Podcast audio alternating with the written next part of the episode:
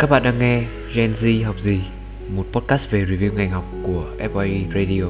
Chị hay có một cái so sánh vui cho các bạn sinh viên, đó là chúng ta hãy tưởng tượng như là cái khối lượng công việc của chúng ta như là cái khối lượng hàng chúng ta chất lên một cái xe bò ấy. Nếu như mà cái khối lượng hàng quá nhiều thì dù có bao nhiêu cách sắp xếp logic như thế nào thì chúng ta vẫn không thể sắp được lên cái xe bò đó. Xin chào các bạn, lại là chúng mình đây, ép oai i Radio. um, hát em u. Nghe tên trường đại học này thì mình đoán là đa số các bạn sinh viên đều biết đến ngôi trường này rồi, phải không ạ? Uhm, ngoài việc nổi tiếng là ngôi trường nhất nhì trong việc đào tạo các y bác sĩ tương lai thì uh, ngôi trường còn tọa lạc ở một vị trí uh, khá là đắc địa. Uh, nó được mệnh danh là nơi uh, siêu tắc đường. Nhưng mà thôi bỏ qua cái vấn đề tắc đường này đi thì uh, mọi thứ mình nghĩ đến uh, sẽ đều rất là tuyệt vời. Và để cảm nhận được cái phần uh, tuyệt vời đó thì hãy cùng chào mừng vị khách mời siêu dễ thương của chúng ta ngày hôm nay. Chị sẽ chia sẻ về ngành mà chị đang đi học tại trường Đại học Y Hà Nội. Và xin chào mừng chị Bích Hậu đã đến với Gen Z học gì ngày hôm nay ạ. Ah, hello, hello, xin chào tất cả mọi người. Mình là Bích Hậu, hay còn gọi là Hứa Nguyễn. Hiện tại mình đang là sinh viên năm bốn ngành bác sĩ răng hàm mặt tại trường Đại học Y Hà Nội. Hôm nay thì có mặt tại ép oai i Radio, mình rất là vui. Một lần nữa xin chào mọi người. Dạ vâng ạ, à, em hơi thắc mắc về cái biệt danh của chị ạ. Thì không biết là nó bắt nguồn từ cái tên, em thấy khá là gần với tên của chị, hay là do là mình có một cái sở thích nào đấy để cái biệt danh này đi theo mình suốt một cái thời gian đến tận bây giờ ấy ạ?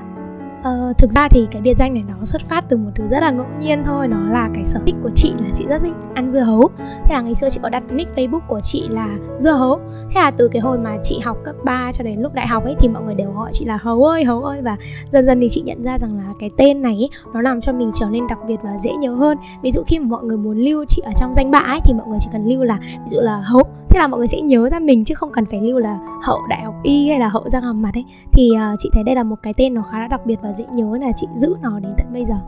Vâng, nó gần như kiểu là cũng như là một cái uh, điểm khác biệt của mình để kiểu mọi người dễ dàng nhận ra, đúng không ạ? Thì uh, mình uh, sẽ bắt đầu đi vào cái phần uh, chia sẻ cũng như là trao đổi về cái ngành này của mình chị nhá.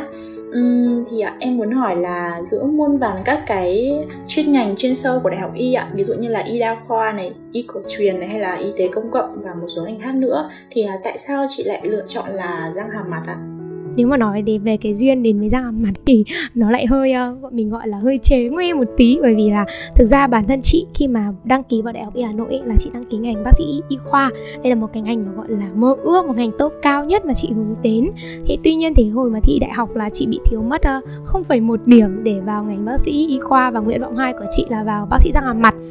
Ra rằng là tìm hiểu về ngành y ấy thì mình cũng đã tìm hiểu và cũng đã có thích từ trước rồi, và mình đặt nguyện vọng mình đi.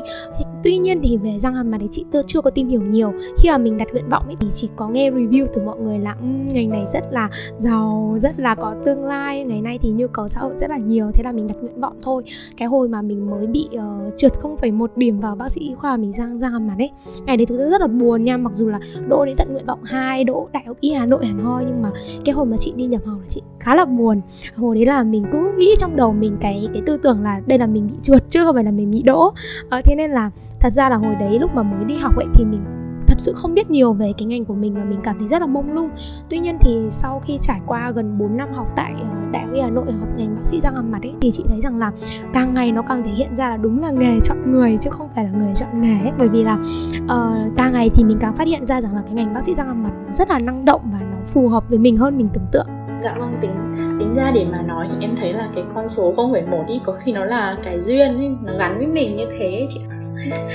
Dạ vâng, thì như đặc trưng của trường Đại học Y là chỉ có lựa chọn duy nhất một cái khối, đó là khối B không không là toán hóa sinh. Và việc uh, như vậy là khi mà sinh viên đã đăng ký vào đây rồi, tức là chỉ có xét tuyển khối này duy nhất và không có một cái lựa chọn cái khối khác ấy ạ. Và đi kèm thì điểm thi cũng khá là ngất ngưỡng. Thì uh, khi ở lúc ôn thi á, chị có bị áp lực quá nhiều không ạ? Thực ra cái áp lực khi ôn thi hẹn nó không đến một lần đâu em ạ. Nó đến thường xuyên và liên tục, sau gần như là sau mỗi lần mà chị làm những cái bài thi thử, sau mỗi lần mà chị thử những cái đề uh, của các trường khác nhau ấy, thì gần như là sau mỗi cái lần mà mình thi thử, mình làm những cái đề từ những cái trường khác nhau ấy, thì mình đều đạt được những cái số điểm nó rất là chênh lệch. Có lần thì chị được tám, lần được chín. Có những lần nhá, làm những cái đề của những cái trường khó ấy, thì mình có lần mình đã được sáu, bảy. Và những cái lần đấy chị rất là sốc em ạ. Bởi vì là uh, mình cứ xem cái điểm chuẩn của trường ấy, của trường trong nhiều năm khác nhau ấy, thì năm nào thấy là nó cũng phải hai mươi tám, hai mươi chín, hay có năm hai mươi chín phẩy hai mươi lăm. Thế mình tưởng tượng rằng là à, thế là một môn mình phải là được chín phẩy hai mươi lăm, một hai môn khác mình phải được mười, kiểu đấy. Và cái áp lực điểm số nó thường trực, nó hiện diện ở trong mình, và nó làm cho mình đã có rất nhiều lúc nhá, chị nghĩ rằng là uh, mình mất rất nhiều thời gian để mình lo lắng, để mình nghĩ xem là chết rồi, bây giờ cái học lực của mình nó bình thường như thế này thì làm sao mà mình đi được vào Đại học Y Hà Nội với cái lực như thế này, thì mình phải chọn trường nào khác thôi, hay là mình tính một con đường khác. Thực ra là cái thời gian này nó đã tốn rất nhiều thời gian. Nhưng mà đã có một lúc rất là may nhá, đã có một lúc là chị chợt nhận ra rằng là cái thời gian mà mình ngồi mình suy nghĩ, mình lo lắng như thế này, thì các bạn của mình, những người xung quanh, các bạn thí sinh họ cùng cạnh tranh với mình, họ vẫn đang tiếp tục học. Thì là nếu mà chúng ta đã không còn con đường nào khác, nếu mà chúng ta đã lựa chọn con đường này, thì tại sao mình không đi đến cùng, mình không cố gắng hết sức, để rồi mà nếu mà có thành công thì rất là vui. Còn nếu mà nó nó vẫn không, nó vẫn thất bại như những cái gì mình đang nghĩ, thì thực ra là đến cái lúc đấy, sau khi mà mình biết điểm chuẩn xong, mình vẫn có một tháng để mình lựa chọn là mình đặt những nguyện vọng ở trường nào khác hay không. Hay là thực ra là nếu mà có thất bại, nhưng mà nếu bản thân đã cố gắng hết sức, thì chị tin rằng là uh, chúng ta vẫn sẽ có những cái sự công nhận nhất định đối với bản thân mình. Thế nên là rất là may là cái lúc đấy thì chị đã nghĩ lại, và chị quyết định là thôi, mình không suy nghĩ nữa. uh, Mình biết rằng là cái lực của mình còn kém, thì mình sẽ phải cố gắng hết sức, mình cố gắng hơn, hơn và hơn nữa, để mình có thể thi đỗ được cái nguyện vọng của mình. Chứ mình không dành thời gian để mình ngồi than thở, mình lo lắng nữa. Thế là dần dần là những cái áp lực của chị nó đã giảm bớt, và mình tập trung vào học tập hơn. Theo những gì mà chị chia sẻ, thật sự đúng là cái áp lực của nó rất là nhiều. Nhưng mà đến thời điểm hiện tại thì cũng đang đứng thành công, và suy cho cùng thì mình vẫn yêu ngành này và vẫn gắn bó với nó ở thời điểm hiện tại. ờ, Nhưng mà có một cái điều khác là người ta bảo là con gái mà học y ạ thì hao mòn nhan sắc, bởi vì thời gian học khá là lâu và cũng khá là vất vả.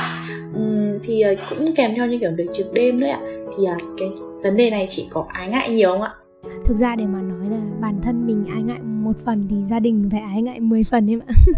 Bởi vì là cái thời gian đầu tiên khi mà hồi chị mới học y ấy, là mẹ chị thì nói rất là rất là to luôn là mẹ không cần con là phải yêu sớm hay gì cả, mà con cứ tập trung học đi rồi không phải lo, phải ngại. Nhưng mà thật ra có một cái sự thật là nó mới đến khoảng năm hai, năm ba thôi là chị bắt đầu thấy mẹ chị thay đổi. Bắt đầu là ngày xưa ấy, ai mà những cái người con trai xung quanh nhà mà có hỏi rằng là ờ, con gái cô có người yêu chưa này kia, thì mẹ chị luôn luôn có một cái bài văn gọi là như văn mẫu luôn, là mẹ chị sẽ bật luôn và nói rằng là à không, con gái cô là học y này, học chín năm để ra trường, nó còn phải đi làm, đi học bác sĩ, nội trú, học thạc sĩ, học tiến sĩ, nó không có thời gian yêu đương đâu, coi như là chặn đứng mọi cuộc tình duyên đến với mình luôn. Nhưng mà từ hồi mà bắt đầu chị học năm hai, năm ba ấy, khi mà mẹ chị bắt đầu chứng kiến các bạn bè của chị, người ta học khoảng hai ba năm là người ta bắt đầu dục dịch có người yêu này, lấy chồng này. Và có rất nhiều bạn mà những bạn không học đại học ấy, là gần như là hai ba năm là họ bắt đầu lấy chồng và có con rồi. Mẹ chị nhìn xung quanh làng xóm về con cô này, con cô kia bắt đầu dục dịch ấy, là hình như mẹ chị cũng bắt đầu lo lo. Và uh, chị rất là bất ngờ nha, là có một cái mùa Tết mà chị về nhà, mẹ chị hỏi chị là ô con có người yêu chưa, sao mà lâu không có thế. Lúc đấy chị mới nhìn ra rằng là ôi thì ra là mẹ mình cũng đã bắt đầu kiểu uh, biết uh, hối mình rồi, bắt đầu cũng sốt ruột rồi. Thì thực ra bản thân chị khi mà chị học y ấy thì uh, nếu mà áp lực đồng trang lứa ngày nay là một cái từ khóa rất là hot, thì rất là may học ở trường y sẽ không có áp lực đồng trang lứa trong việc có người yêu. Bởi vì là xung quanh chị thì gần như là trong tổ và trong lớp của chị là rất ít bạn có người yêu, mà không biết vì sao người ta bảo là trai y với gái y đều ế nhưng mà lại không yêu nhau, nên không hiểu vì sao mà cả trường cả lớp là ế như nhau luôn, mà có rất là ít bạn có người yêu. Thì tuy nhiên thì những cái bạn bè ở xung quanh chị, những cái người mà bạn chị uh, từ hồi cấp hai, cấp ba ấy, thì họ đều gọi là có người yêu và có những người lấy chồng lấy vợ khá là nhiều rồi. Bản thân mình thì ở trong trường y nó có một cái gọi là lời nguyền muôn thuở ấy, là nếu mà vượt qua năm bốn rồi mà vẫn chưa có người yêu thì chắc chắn là ế đến lúc ra trường, bởi vì càng ngày thì nó sẽ càng bận hơn ý. Năm bốn, năm năm, năm sáu khi mà bắt đầu đi viện đi trực ấy thì nó sẽ càng ngày càng bận hơn. Và bản thân chị thì đang học năm bốn nên là chị bắt đầu sốt ruột rồi em ạ. Dạ vâng, và em nghĩ là sau đây thì chắc là mình sẽ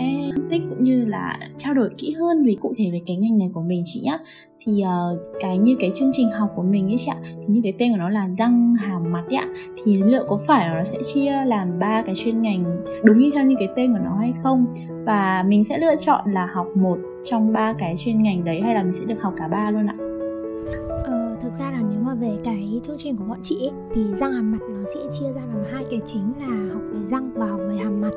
Thì trong cái quá trình học sáu năm thì cái đầu ra của bọn chị sẽ hướng đến là một bác sĩ răng hàm mặt với những cái kiến thức tổng quát về cả hai cái mặt này. Ờ, có những cái kiến thức tổng quát về cả ngành răng, làm tất cả mọi thứ liên quan đến chăm sóc sức khỏe răng miệng toàn diện, và cả học về hàm mặt, tức là bọn chị sẽ học cả cái hướng mà phẫu thuật hàm mặt này, những cái u nang, những cái bệnh lý chấn thương về hàm mặt. Thế tuy nhiên thì tất cả những cái hướng này thì nó đều là giới thiệu cho bọn chị một cách tổng quan, và bọn chị biết làm một cách cơ bản những cái kỹ năng này trong sáu năm học. Còn nếu mà sau khi ra trường ấy, mình muốn đi theo những cái gì cụ thể thì học y là học cả đời mà, mình vẫn sẽ phải học thêm những cái đấy mà. Thực ra rằng là trước cái khóa của năm hai không một tám của bọn chị ấy, những cái khóa trước thầy cô chị, anh chị của chị đều học theo cái chương trình mà người ta hay nói là bốn cộng hai hoặc là năm cộng một. Tức là mình sẽ dành ra khoảng mười lăm năm đầu tiên để học một chương trình như một bác sĩ y khoa, học đầy đủ tất cả các môn, và đến những cái năm cuối cùng của chương trình học thì mới bắt đầu học về chuyên ngành răng hàm mặt. Ờ, khóa của bọn chị là năm hai không một tám, là năm đầu tiên mà trường thử nghiệm cái chương trình đổi mới mô đun. Bọn chị sẽ dành ra cái thời gian học lâm sàng và học chuyên ngành răng hàm mặt sớm hơn. Thì khoảng một đến hai năm đầu tiên là bọn chị vẫn sẽ học những môn y học cơ sở như những bạn bác sĩ y khoa. Thì những môn y học cơ sở ấy, nó chính là những cái môn mà ai nhắc đến ngành y cũng sẽ nhắc đến, và như là một nỗi ám ảnh ấy, các bạn thường nhắc đến là giải phẫu này, sinh lý, hóa sinh, miễn dịch vân vân. Thì những cái môn đấy nó là những cái môn cơ sở. Tuy nhiên thì khi mà mình học những môn chuyên ngành rồi ấy, mình mới thấy rằng là ôi, môn cơ sở vẫn còn đơn giản lắm mọi người ạ. Thế thì là bọn chị uh, khi mà thầy cô của bọn chị dạy bọn chị ấy, thì đều nhắc nhở bọn chị rằng là uh, bản thân mình khi mà mang danh cái từ bác sĩ ấy, thì nó đều phải là như một bác sĩ y khoa trước, chúng ta phải có những cái kiến thức cơ bản uh, về cái, tất cả các bệnh toàn thân của một bệnh nhân. Khi mà họ đến với chúng ta, mặc dù là họ có những cái bệnh về răng hàm mặt, nhưng mà nếu có đi kèm bệnh toàn thân thì chúng ta vẫn phải biết nhận diện, vẫn phải biết cấp cứu, sơ cấp cứu kịp thời cho họ trước. Bởi vì một khi mình đã mang cái danh bác sĩ là mình vẫn phải có một cái chăm sóc sức khỏe toàn diện cho bệnh nhân trước khi mà mình đi sâu vào cái chuyên ngành của mình. Thì đấy nó thực sự là những, những cái lời dặn dò mà bọn chị luôn khắc sâu trong lòng. Ờ, dạ vâng, như chị chia sẻ thì thực ra là có thể là mình đã được trải nghiệm luôn cái ngành y đa khoa như đúng như cái nguyện vọng một của chị rồi đúng không ạ? Thì mình cũng được học đá sang những cái về những cái lĩnh vực nhỏ khác, nhưng mà chủ yếu là mình vẫn học về cái răng hàm mặt là chủ yếu thôi. Thì uh, như chị nói vậy cũng khá là nhiều môn kiểu gây thương nhớ. Thì đối với chị thì cái môn nào mà chị sợ nhất đến thời điểm hiện tại ạ?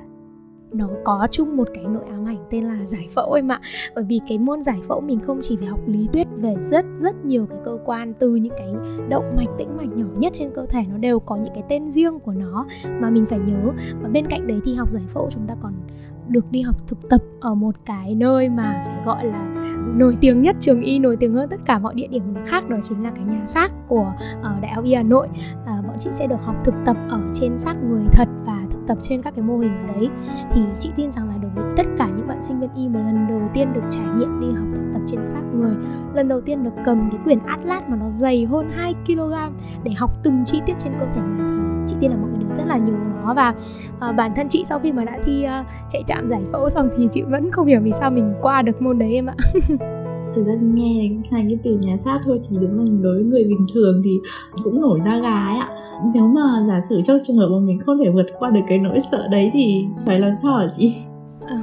thực ra là về cái vấn đề này ấy, ở trên kênh TikTok của chị ấy, các bạn cũng rất là thường xuyên hỏi là ờ, chị ơi em sợ ma, em sợ xác, em sợ máu vân vân, thì em có học y hay không? Thì đối với chị cái câu trả lời của nó là nếu như mà đấy không phải là một cái nỗi sợ đến từ một cái bệnh lý nào đấy mà bạn cần đến y học để chữa trị ấy, thì hoàn toàn chúng ta có thể khắc phục được nó. Bởi vì là ờ, thực ra ấy, tiếp xúc với xác này, với máu này không phải là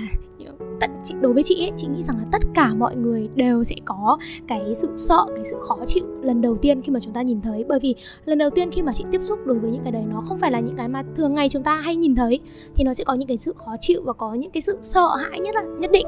Tuy nhiên ý, thì bởi vì chúng ta sẽ phải tiếp xúc với nó một thời gian rất là dài. Ví dụ như học xác, các bạn sẽ phải học trong khoảng năm đến tám tuần, tùy khoa, tùy lớp. Hoặc còn đối với cái việc mà tiếp xúc với máu ấy, thì khi mà các bạn đã bắt đầu đi cái môi trường lâm sàng, đi thực tập tại bệnh viện ấy, thì nó gần như là ngày nào các bạn cũng sẽ thấy. Chị nhớ đến lần đầu tiên mà chị phụ mổ ấy, là lần đầu tiên mà chị nhìn thấy từng cái, cái dao nó rạch từng thớ thịt ra, nó ứa máu này. Bản thân mình cảm giác có một cái từ gọi là rất là thốn ấy. Thật sự là lần đầu tiên mà chị nhìn thấy những cái đấy chị cũng rất là sợ nha. Nhưng mà ngày nào mình cũng phải tiếp xúc với nó thì dần dần mình quen dần quen dần. Và đến một ngày chị tin rằng là nếu cái đam mê của các bạn thật sự lớn, cái sự cố gắng của chúng ta thật sự nhiều thì chúng ta sẽ dần dần quen với nó thôi. Tuy nhiên thì nói như thế không phải là các bạn ép mình, bởi vì có những người cái sức chịu đựng của mỗi người nó là khác nhau, không phải tôi chịu được thì bạn phải chịu được. Thế nên là nếu như mà khi mà các bạn thử nghiệm nhé, các bạn có thể xem những video ở trên uh, Facebook, ở trên YouTube, hoặc là khi các bạn đã học y rồi nhưng các bạn trải nghiệm và các bạn thấy là cái nỗi sợ đấy nó quá đối với bản thân mình, mình không thể chịu được nó và cái phản ứng của cơ thể của mình nó quá mạnh, thì chị nghĩ rằng là các bạn có thể lựa chọn đi một con đường khác, bởi vì chúng ta có nhiều lựa chọn và chúng ta cũng không nên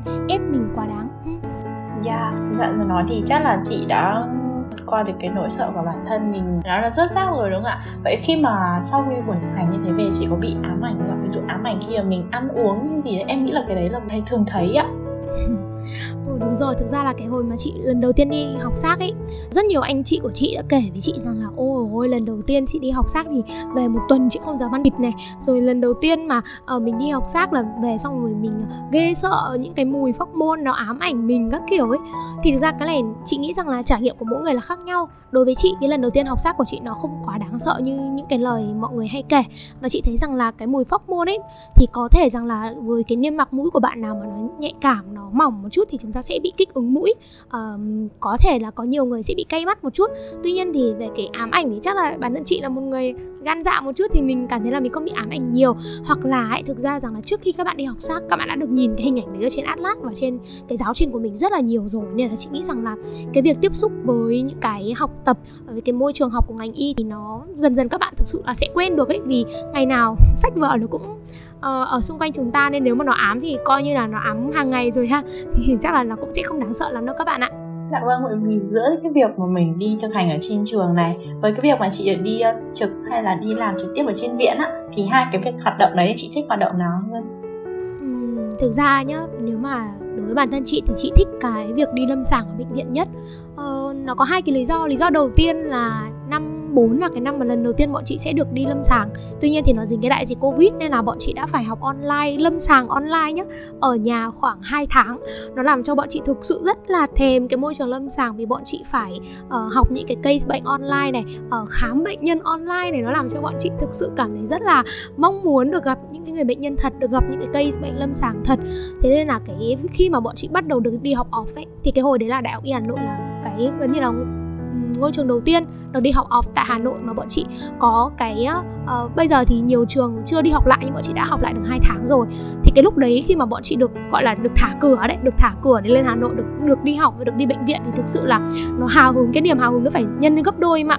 Và thực sự chị thấy rằng là khi mà mình tiếp xúc với cái môi trường bệnh viện, mình được gặp bệnh nhân thật, mình được tham gia vào các cái quy trình thật trong một bệnh viện, như là à, giao ban như thế nào này, buổi sáng đi đi buồng, đi khám bệnh nhân ra sao, được trực tiếp trao đổi với bệnh nhân và được trực tiếp nhìn những cái mặt, mặt bệnh mà nó không chỉ là ở trên sách vở mà nó còn là ở ngoài đời thật, thì thực sự là chị thấy là nó rất là thú vị và nó sinh động hơn rất là nhiều. Khi mà bọn chị thực sự được học những cái đấy thì chị thấy là mình hiểu bài hơn và mình có gần như là mình có cái động lực học hơn ý. Nên là nếu mà được chọn thì chị vẫn thích là cái môi trường học lâm sàng tại bệnh viện nhất.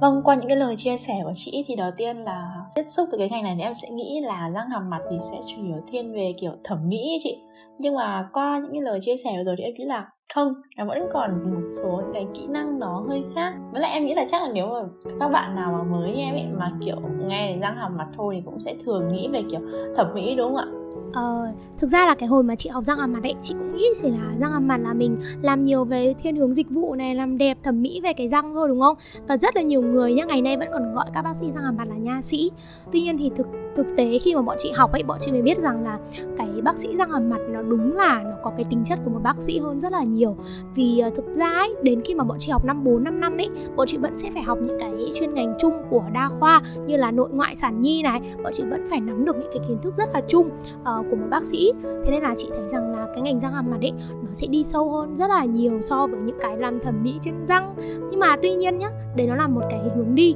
có thể lựa chọn của răng hàm mặt. Sẽ có rất là nhiều bác sĩ răng hàm mặt ra trường và chọn đi theo cái hướng thẩm mỹ và chỉ làm răng thôi, thì đấy vẫn là một điều hoàn toàn là bình thường nhé em nhé. Tức là cái đặc trưng về ngành này của mình thì cũng phải đi thực hành khá là nhiều. Thế chị có thể kể một cái câu chuyện ngắn thôi, hoặc một kỷ niệm nhỏ nhỏ về một cái lần mà chị đi trực hay là đi thực hành mà chị cảm thấy nhớ tận bây giờ luôn đấy ạ? Ồ, thực ra là có sẽ rất sẽ có rất là nhiều kỷ niệm em ạ. Bởi vì là khi mà bọn chị học răng ấy, thực sự bọn chị bị bất ngờ vì cái khối lượng thực hành mà bọn chị phải làm. Nó thực sự rất rất rất là nhiều, gần như là phân môn nào của răng hàm mặt bọn chị cũng phải thực hành. Và đối với răng hàm mặt ấy thì bọn chị uh, hay phát điều một câu là răng hàm mặt nó là tổng hòa của rất là nhiều cái nghề. Có những lúc nhá, bọn chị học và bọn chị cảm giác như là bọn chị đang học bách khoa. Bởi vì bọn chị khi mà học chỉnh nha ấy, chúng ta phải thiết kế từng đường nét này, đo những cái tỷ lệ trên khuôn mặt, như thế nào là nụ cười vàng, như thế nào là Là, à, là đạt chuẩn của những cái dụng cụ ấy. Và mình sẽ phải làm như là một người làm cơ khí, khi mà bọn chị lên những cái cung mặt này, vặn, vặn ốc, vặn vít ở trong miệng, trong mặt nó rất là nhiều. Đã có một lúc bọn chị bảo là ôm, mình cảm giác như mình đang học bách khoa vậy á. Và có những cái lúc ấy, thì bọn chị còn hay trêu nhau là giống như đang làm thợ xây, đang làm phụ hồ. Bởi vì học răng thì nó sẽ có một cái phân môn mà chúng ta sẽ phải điêu khắc răng, chúng ta sẽ phải sử dụng thạch cao và điêu khắc lên những cái răng để mình biết cách tạo hình những cái răng làm sao cho nó chuẩn nhất. Thì đã có một cái kỷ niệm là chị nhớ là Tết năm đấy bọn chị sẽ thi sau khi mà Tết, thế nào là chị đã mang cả một bịch thạch cao về nhà và đổ khuôn để khắc thạch cao tại nhà. Và nhà chị thì bán bia ấy, nên là có rất là nhiều khách ra vào. Và lúc mà người ta vào ấy thì người ta thấy là à, có một cái cô ở trong cái nhà này được bố mẹ khoe rất là nhiều về hàng xóm là học y, nhưng mà đi vào lại thấy ngồi giữa một đống thạch cao trắng tinh và đang thấy ngồi gọt gọt khắc khắc cái gì đấy. Người ta lại tưởng là chị học xây dựng em ạ. Thực ra đấy là một cái kỷ niệm rất là buồn cười luôn ấy. Bởi vì là chị cảm thấy rằng là khi mà mình học răng ấy, mình phải thực hành tay chân rất là nhiều, và học răng nó có nhiều cái thực hành thú vị lắm. Nên là mình cảm giác rằng là mình được trải nghiệm cái trải nghiệm của rất là nhiều ngành nghề khác nhau. à, Và chị cảm thấy đấy cũng là một cái điều thú vị khi mà học răng, khiến cho chị càng ngày càng yêu cái, cái ngành này của chị hơn. Em nghe cũng khá là thú vị phải không ạ? ừ, Em thấy là theo dõi trên cái trang Facebook hay là trên TikTok của chị thì em thấy chị là một người khá là năng động, ờ, và cũng tham gia khá là nhiều các hoạt động ngoại khóa khác. Bên cạnh cái việc là mình phải học những cái thời gian gọi là khá là nhiều ở trường á, thì uh, điều gì khiến chị có thể sắp xếp được một cái thời gian hợp lý để mình có thể vừa học cũng như là vừa tham gia được nhiều hoạt động như thế ạ? Ừ, thực ra nhá, cái này chị rất rất là muốn khuyên các cái bạn, và đặc biệt là những bạn sinh viên năm nhất. Bởi vì là ờ, giống như cái hồi mà chị mới lên đại học ấy, chị nghĩ rằng là um, sinh viên là phải tham gia thật là nhiều, bao nhiêu câu lạc bộ là phải tham gia hết, có bao nhiêu hoạt động mà hay mà giúp cho mình nâng cao được kỹ năng mềm là mình phải tham gia hết. Thế tuy nhiên ấy, thì nó có một cái uh, sự thật, đó là uh, chúng ta cần đảm bảo những cái chính trong cuộc sống của chúng ta. Thứ nhất là về cái hoạt động chuyên môn, à là cái hoạt động học tập rất là quan trọng của chúng ta. Thứ hai đó là hoạt động về phát triển bản thân, phát triển kỹ năng mềm, thì các bạn nên tham gia các cái câu lạc bộ, dự án, hoạt động xã hội vân vân để nâng cao là đúng. Nhưng mà có một cái rất là quan trọng, đó là cái số ba, đó là cái hoạt động mà chúng ta sẽ nâng cao sức khỏe tinh thần của bản thân, làm những cái điều mình thích, làm những điều mình đam mê để nạp lại năng lượng cho chính mình. Thì đấy là cái ba cái điều quan trọng mà chị muốn nhắc các bạn các bạn trước. Thứ hai đó là về cái việc làm sao để sắp xếp thời gian hiệu quả. Có rất nhiều người, có rất nhiều phương tiện hay nhắc đến cho các bạn để làm sao các bạn có những cái công cụ sắp xếp thời gian một cách hợp lý. Nhưng đối với chị thì cái quan trọng đầu tiên nó phải là cái lượng hợp lý. ờ, Chị hay có một cái so sánh vui cho các bạn sinh viên, đó là chúng ta hãy tưởng tượng như là cái khối lượng công việc của chúng ta như là cái khối lượng hàng chúng ta chất lên một cái xe bò ấy. Nếu như mà cái khối lượng hàng quá nhiều thì dù có bao nhiêu cách sắp xếp logic như thế nào thì chúng ta vẫn không thể sắp được lên cái xe bò đó. Và đó chính là câu chuyện về lượng, về cái việc là chúng ta phải biết chọn lọc. Tại mỗi cái thời điểm chúng ta nên tham gia cái nhất định thôi, cân bằng được ba cái việc chuyên môn, phát triển kỹ năng mềm và cả cái phát triển cái sức khỏe tinh thần cho bản thân. Thì ba cái đấy nó đều phải cân bằng, và các bạn hãy lựa chọn ít thôi. Các bạn hãy lựa chọn những cái gì thực sự quan trọng và cần thiết cho chính mình. Đừng đua theo đám đông, hay là đừng nghe theo một cái gì đó nó quá là lớn lao, hay là nghe theo ai cả, mà hãy thực sự hỏi bản thân xem là bản thân đang cần gì, bản thân mục tiêu đang là gì, thì mình chỉ tham gia những cái như thế thôi. Và khi mà cái lượng nó đủ, cái lượng mà nó phù hợp ấy, thì lúc đấy mới là lúc chúng ta lên tra trên các cái phương tiện như là Google này, như là YouTube này. Các bạn chỉ cần tra cái từ khóa là ở cách sắp xếp thời gian hợp lý, nó sẽ ra rất nhiều cái công cụ. Thì chúng ta hãy thử nhá, các bạn hãy thử từng cái một để xem rằng là cái nào nó hợp với cái style của mình nhất, cái nào nó mình thấy dễ hiểu và dễ sử dụng nhất, chứ không có một cái nào là cố định cho một ai cả ha. Có thể đấy là một trong những cái lý do mà em thấy là chị trộm thấy một cái sức khỏe khá là tốt để có thể di chuyển từ um, luân phiên từ chỗ trực này rồi về trường khoảng cách khá là xa mà cũng liên tục như thế, cái giấc ngủ nó cũng gọi là cũng chóng vánh thôi, đúng không ạ? Cho nên là các bạn trẻ cũng nên rèn cho mình cái thói quen để cho có một cái sức khỏe tốt từ như thế. Thì à, chị cho em hỏi một cái chút về tương lai một xíu đi. Thì à, trong tương lai thì chị à, dự định là mình sẽ làm ở trong viện hay là sẽ mở cho mình một cái phòng khám riêng, xây dựng thương hiệu cá nhân luôn ạ? Thực ra là uh, với nhiều người ha, đặc biệt là với những bạn bè xung quanh của chị chẳng hạn, thì cái thời gian năm bốn này là cái thời gian mà các bạn đang ở cuối cấp rồi và các bạn đều đang tính đến con đường tương lai cho mình rồi, đúng không? Tuy nhiên thì có một cái điều đặc biệt ở trường Y là bọn chị học năm bốn thì bản chất là bọn chị vẫn còn gần ba năm nữa mới ra trường. Thì thực ra là cái câu chuyện về tương lai bây giờ nó vẫn còn đang là quá sớm đối với chị. Và chị cũng nghĩ rằng là thực ra nhá, ở trên TikTok của chị có rất là nhiều bạn còn chưa thi vào ngành Y mà đã hỏi chị là: chị ơi, bác sĩ ngoại thì là làm những gì? Bác sĩ nội có vất không? Bác sĩ sản thì làm gì? Thực ra nó đều là những cái chuyên khoa lẻ của y khoa mà các bạn cần phải học sáu năm bác sĩ đa khoa xong các bạn mới ra trường mà chọn ý. Thì thực ra chị thấy rằng là cái câu chuyện chọn ngành, chọn nghề sau này khi ra trường ở trong trường Y ấy, nó thực sự phù hợp khi mà các bạn đã trải nghiệm hết tất cả các cái khoa đấy rồi. Các bạn học y khoa thì các bạn đều sẽ được đi tất cả những cái chuyên khoa lẻ của đa khoa để các bạn có thể trải nghiệm và xem là cái nào là cái phù hợp với mình nhất. Bọn chị học răng hàm mặt cũng như thế. Răng hàm mặt, trong răng hàm mặt cũng có chín cái bộ môn nhỏ và bọn chị sẽ được đi lần lượt chín cái bộ môn này. Và chị nghĩ rằng là khi nào mà chị đi đầy đủ hết, khi nào mà chị trau dồi được cái kiến thức của mình nó đạt đến một cái độ nào đấy thì mình mới thực sự biết rằng là mình phù hợp với cái con đường nào và mình làm tốt nhất, mình có thể xây dựng thương hiệu cá nhân tốt nhất ở con đường nào. Thế nên là khi mà còn đang là sinh viên ý, thì chị vẫn đang rất là cố gắng trau dồi cả về chuyên môn và cả về tiếng Anh để mình có thể mở rộng cái lựa chọn của mình hơn thôi. Còn thực sự là mình chọn gì thì chị vẫn đang uh, chờ duyên mà chờ mình đủ chín ha. Uhm, em có một câu hỏi nữa đó chính là Ồ, khi mà mình học tại một môi trường mà áp lực về mặt điểm số khá là lớn như vậy, Ồ, các bạn cũng đều cạnh tranh khá là gắt gao với nhau ấy, thì cái bí quyết nào để mình có thể giành được học bổng? Ờ, chị có thể bật mí một chút xíu kinh nghiệm để cho biết đâu các bạn ý có cái cơ hội để có thể giành được học bổng về tay được không ạ?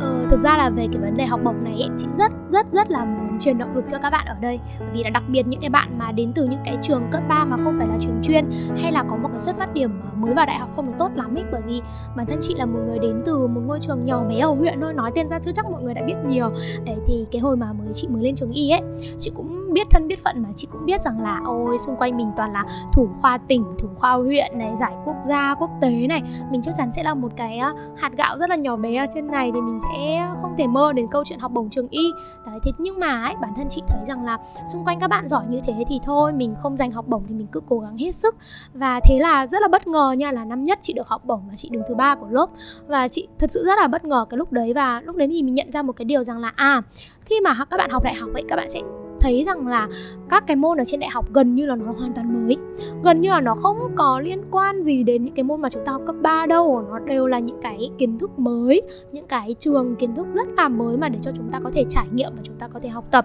Thế nên rằng là cái xuất phát điểm ấy, chị nghĩ rằng là nó có thể là một cái nền tảng cho thấy những cái bạn đấy ở cấp ba họ rất là chăm chỉ, họ có một cái năng lực học tốt. Tuy nhiên ấy, với những cái môn mới ở trên đại học thì ai là người chăm chỉ, ai là người nỗ lực hơn thì các bạn ấy hoàn toàn vẫn có thể đạt được những cái thành tích tốt.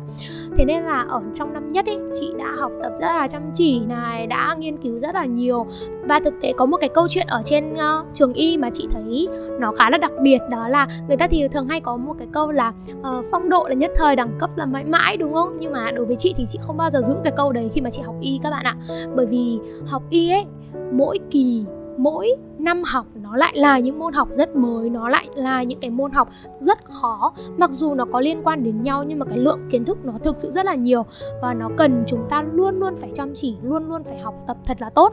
ờ, Chỉ cần một kỳ mà chúng ta sao nhãng, chúng ta bỏ bẵng đi việc học một cái là mặc dù kỳ trước mình vừa học bổng, kỳ sau các bạn không chỉ mất học bổng mà các bạn còn tụt hạng rất là nhanh. Bởi vì các bạn xung quanh chúng ta thì vẫn rất là chăm chỉ, cái khối lượng kiến thức thì nó chỉ càng ngày càng nhiều thôi. Nên là ấy, đấy là một cái điều mà chị luôn luôn phải nhắc nhở bản thân trong cái việc là mình chăm chỉ một kỳ, một năm, hai năm thôi không đủ. Muốn trở thành một cái bác sĩ tốt, muốn làm một người có chuyên môn giỏi ấy, chúng ta phải luôn luôn chăm chỉ, luôn luôn học tập. Thì nếu mà chia sẻ cho các bạn một cái tips để được học bổng, đặc biệt là học bổng năm nhất ha, thì chị nghĩ rằng là chúng ta cần phải nghe giảng trên lớp thật là nhiều. Ở khác với cấp ba thì chị thấy rằng là ở trên đại học ấy, thầy cô sẽ không dạy quá nhiều kiến thức ở trong sách trên lớp, nhưng mà các bạn hãy kỳ kỳ vọng vào một cái, đó là uh, thầy cô ấy sẽ luôn chia sẻ cho các bạn những cái kinh nghiệm và những cái trải nghiệm của các thầy cô trong những cái kiến thức đấy, và nó là những cái câu chuyện rất thật, những câu chuyện rất truyền cảm hứng, mà khi chúng ta nghe ấy, chúng ta sẽ có cái động lực để học cái kiến thức đấy hơn, sẽ hiểu về cái bản chất của cái kiến thức đấy hơn. Và đúng cái tính chất là thầy cô trên đại học là những cái người truyền lửa cho chúng ta. Thế nên là khi mà các bạn ở trên lớp các bạn chăm chú nghe giảng ấy, về nhà ấy, chúng ta sẽ nuốt, gọi là nuốt cái sách nó trôi hơn, nó tốt hơn. Nên là đừng bỏ bẵng, đừng bỏ phí cái thời gian học ở trên lớp nhé. Chúng ta sẽ ngồi học trên lớp thật là thật là nhiều. Và đặc biệt là những cái bạn nào mà muốn là vừa học vừa tham gia hoạt động nhiều ấy, thì chúng ta phải hiểu rằng là cái thời gian học ở nhà của chúng ta sẽ bị ít hơn những người khác. Thế nên là các bạn hãy thật sự tập trung học trên lớp. Và đến khi mà ôn bài ấy, thì chúng ta hãy luôn luôn thử nhá. à, Các bạn sinh viên thì hay trêu nhau một cái câu là mỗi lần, mỗi kỳ đại học là một lần nháp, đúng không? Thực ra là nó đúng đấy các bạn ạ. Nó nháp trong cái phương pháp. Chúng ta hãy thử thật là nhiều phương pháp. Có những bạn sẽ là vừa học vừa chép, các bạn ấy thuộc. Có những bạn thì sẽ là phải kể sơ đồ tư duy, có những bạn thì là phải uh, vẽ mind map, vân vân. Thì các chúng ta hãy thử thật nhiều. Nếu mà chúng ta hết cách rồi, chúng ta hãy đi hỏi bạn bè xung quanh. Các bạn hãy tin rằng là những cái người học y xung quanh chúng ta đều là học bá cả mọi người ạ. Họ có rất là nhiều cái phương pháp đặc biệt, và bản thân mình cũng học được từ bạn bè của mình rất là nhiều. Cái, cái thứ ba mà mình khuyên các bạn là chúng ta có thể học nhóm nhá. Học nhóm ở trường y vô cùng hiệu quả luôn, khi mà khối lượng kiến thức nhiều và xung quanh chúng ta toàn là những chuyên gia cả các bạn ạ. Thì cái việc mà chúng ta trao đổi với nhau, dạy cho nhau, mỗi lần dạy là một lần chúng ta ghi nhiều kiến thức gấp đôi các bạn ạ. Cách tốt nhất để học là dạy cho người khác. Thế nên là khi mà chúng ta tự dạy cho nhau những cái chủ đề, phân công nhau ra và trao đổi với nhau, thì chúng ta cũng sẽ nhớ bài và hiểu bài hơn. Thì đây là ba cái mà chị đề xuất cho các bạn, để nếu mà bạn nào đang nhắm vào cái học bổng của trường y nhá. Và cuối cùng là một cái lời nhắn là thực ra học bổng Ý, nó là một cái gọi là một cái chứng nhận, một cái thưởng và một cái niềm vui cho chúng ta thôi. Nhưng mà không được học bổng thì cũng không sao, miễn rằng là chúng ta cố gắng hết sức, chúng ta luôn luôn cố gắng và luôn luôn chăm chỉ, thì chị nghĩ đấy cũng là một cái mà chúng ta có thể tự khen, tự thưởng bản thân rồi các bạn nhé. Em có theo dõi qua cái kênh TikTok của chị, thì đúng là xem những cái hoạt động của chị ở trên đấy, và cũng đồng thời cũng theo dõi những cái hoạt động khác bên lề của chị nữa, thì thấy chị là một người khá là năng động, năng động cực kỳ á. Và oh, nếu mà ai mà có khi gặp chị ở ngoài rồi thì không mặc trong áo blue nhá, thì chắc là sẽ không nghĩ là chị đang học y đâu, mà nghĩ là chị sang một cái môi trường nào đấy nó năng động hơn nhiều. uhm, Ngoài cái việc là mình có những cái tham gia hoạt động tích cực như thế, thực ra ấy, mà mình đã suy nghĩ suốt cả một năm nhất mình học đại học, và nó cũng đã từng là một trong những cái gọi là ám ảnh đối với mình ấy. Vì trong đầu mình ấy, từ cái hồi mà mình chọn thi y, từ thầy cô, ba mẹ, bạn bè đều nói với mình một câu rằng là mình không thể nào hợp với môi trường học y được đâu, mình vào đây rồi mình sẽ bị mình sẽ bị kìm hãm này, mình sẽ không phát triển được những cái năng động của bản thân, và mình sẽ không thể hòa nhập được được với bạn bè xung quanh, vì xung quanh toàn mọt sách, và tự nhiên có một cái con nó năng động như thế này. Đấy, thực ra là đây là một cái điều mà mình đã ám ảnh rất là nhiều. Đấy, tuy nhiên nhá, ngay khi mà mình lên đại học y, lần đầu mình lên đại học y thôi ấy, mình đã phải thay đổi suy nghĩ. Cái lần đầu mà mình lên đại học y, mình nhớ là cái hôm đấy là cái hôm mà giới thiệu các câu lạc bộ, tổ đội nhóm và chào mừng tân sinh viên á. Mình đi từ đầu trường đến cuối trường, và xung quanh mình là rất nhiều câu lạc bộ họ đặt bàn, họ tư vấn, rất nhiều các anh chị, và mình cảm thấy rằng là mỗi câu lạc bộ lại có một cái màu sắc riêng, các anh chị rất là năng động, rất là hoạt bát. Và mình còn bất ngờ một cái điểm nữa là cái hồi mà mình lên ý, là Đại học Y Hà Nội đang có ba mươi bảy câu lạc bộ, tổ đội nhóm mọi người ạ. Có rất là nhiều hoạt động, và mình cứ thế cứ thế dần dần là bị ấn tượng bởi Đại học Y Hà Nội, bởi vì trong một năm ấy có vô vàn nhiều cái sự kiện mà các bạn học y có thể tha hồ và thỏa sức tham gia. Ví dụ như là những cái sự kiện về văn nghệ này, những cái sự kiện về uh, thi về cả kiến thức này, học tập này, rồi kỹ năng mềm, có rất nhiều thứ để chúng ta có thể tham gia và gọi là bung tỏa năng lượng với mọi người ạ. Và còn một cái nữa đó là hồi mà mình học năm hai, năm ba thì phải nhớ là hồi đấy mình có tham gia một cái đại hội tổng kết công tác đoàn hội, và hồi đấy thì mình có làm ở trong hội sinh viên. Lúc đó khi mà mình tham gia ấy thì thầy thầy Nguyễn Hữu Tú, ngày đấy thầy là phó hiệu trưởng, còn bây giờ thầy đang là hiệu trưởng nhà trường, thì thầy có lên phát biểu một câu mà nó thực sự là rất là cảm động và tạo động lực đối với mình. Đó là hồi đấy thầy có nhận xét mình một câu là uh, thầy thấy rằng bạn này xứng đáng là một uh, biểu tượng của sinh viên y, vì bạn vừa học tốt, bạn vừa học tiếng Anh tốt, vừa tham gia hoạt động ngoại khóa tốt. Thực sự là hồi đấy mình rất là bất ngờ ấy, mình rất là bất ngờ về cái câu nhận xét đấy của thầy. Và Thực ra là đến tận bây giờ mình phấn đấu nó vẫn chưa bằng được một phần lời khen của thầy. Tuy nhiên thì mình vẫn luôn luôn phấn đấu để uh, phát triển và trau dồi bản thân. Bởi vì càng ngày mình học y thì mình càng thấy rằng là Ờ, đối với khi mà mình tiếp xúc với các thầy cô, với các anh chị của mình thì ai cũng có máu nghệ sĩ trong người mọi người ạ. Mình không hiểu vì sao ờ, mà mọi người thường nhận xét rằng là sinh viên y thì mọt sách. Có thể thấy là sinh viên y học nhiều thật, nhưng mà một phần nhá, một phần là do cái thời gian nó bận, nó khiến cho mọi người không có nhiều thời gian dành cho những cái đam mê, cái sở thích của họ, nên họ phải tạm giấu nó đi để làm những cái công việc chuyên môn. Tuy nhiên thì mình thấy rằng là mỗi cái dịp mà ở viện mình, ở trường mình có hoạt động cho các thầy cô ấy, thì các thầy cô thể hiện tài năng phải gọi là vô biên mọi người ạ. Có thầy cô thì hát hay, đàn giỏi này, có thầy cô thì nhảy đẹp luôn. Thực ra là mình thấy càng ngày mình càng khám phá thấy bạn bè mình, thầy cô mình đều là những người có những cái tài năng rất là nhiều, và họ đều có cái máu nghệ sĩ ở trong mình. Và dần dần thì mình thấy rằng là à, mình không phải là một cái hiện tượng dị biệt, mình không phải là một cái người khác biệt trong trường y, mà đôi khi chỉ là mình may mắn hơn, mình có nhiều cái uh, cơ hội, mình có nhiều cái nguồn lực hơn những cái người khác để mình có thể thể hiện ra những cái điều mà họ đang phải giấu. À, và từ cái điều nhận ra đấy thì dần dần mình có thêm động lực, mình có thêm động lực để mình uh, uh, tiếp tục phát triển và tiếp tục cố gắng để làm sao mình có thể là một cái hình ảnh có thể truyền năng lượng và tạo động lực cho những cái người ở trên mình, những cái người ở dưới mình,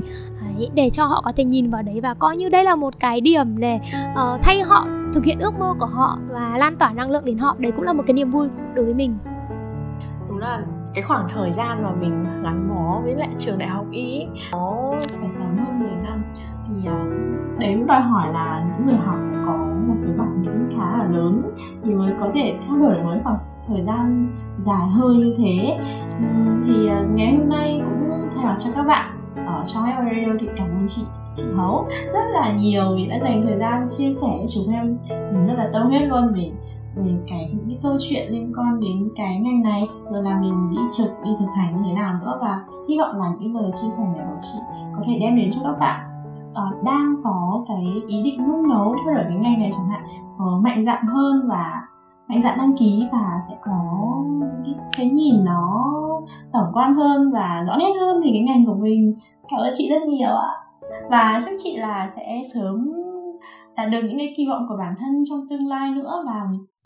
và trong những cái năm sắp tới thì sẽ hoàn thành thật tốt chương trình tại Đại học Y luôn ạ. Cảm ơn anh rất là nhiều, và hôm nay chị cũng muốn gửi một lời cảm ơn đến cho ép oai i Radio vì đã mời chị trong cái số đặc biệt như thế này. Ờ, thực ra là bây giờ là cái giai đoạn mà các bạn sinh viên Y đang bắt đầu nhập học rồi, và chị tin rằng là khi mà các bạn mới lên trường Y ấy, thì các bạn sẽ chịu rất là nhiều cái cú sốc, bởi vì cái tình yêu dành cho trường Y nó càng lớn bao nhiêu thì cái năm nhất các bạn sẽ lại càng sốc với cái môi trường mà nó áp lực, với cái môi trường mà nó khó khăn đến thế. Và chị mong rằng là tất cả những cái bạn mà đang có ý định theo đuổi ngành Y này, và những bạn mà còn đang là sinh viên năm nhất ngành Y, thì các bạn đều sẽ có thể nhận được những cái thông điệp đến từ chị, và mong rằng là chúng ta sẽ cùng cố gắng theo đuổi con đường này ha. Dẫu nó có khó khăn, dẫu nó có nhiều vất vả, nhưng mà nếu đây là con đường mà chúng ta thực sự muốn, đây là con đường chúng ta lựa chọn, thì hãy cố gắng hết mình cho nó, và hãy luôn đam mê, hãy luôn nhiệt huyết các bạn nhé. Cảm ơn các bạn rất là nhiều.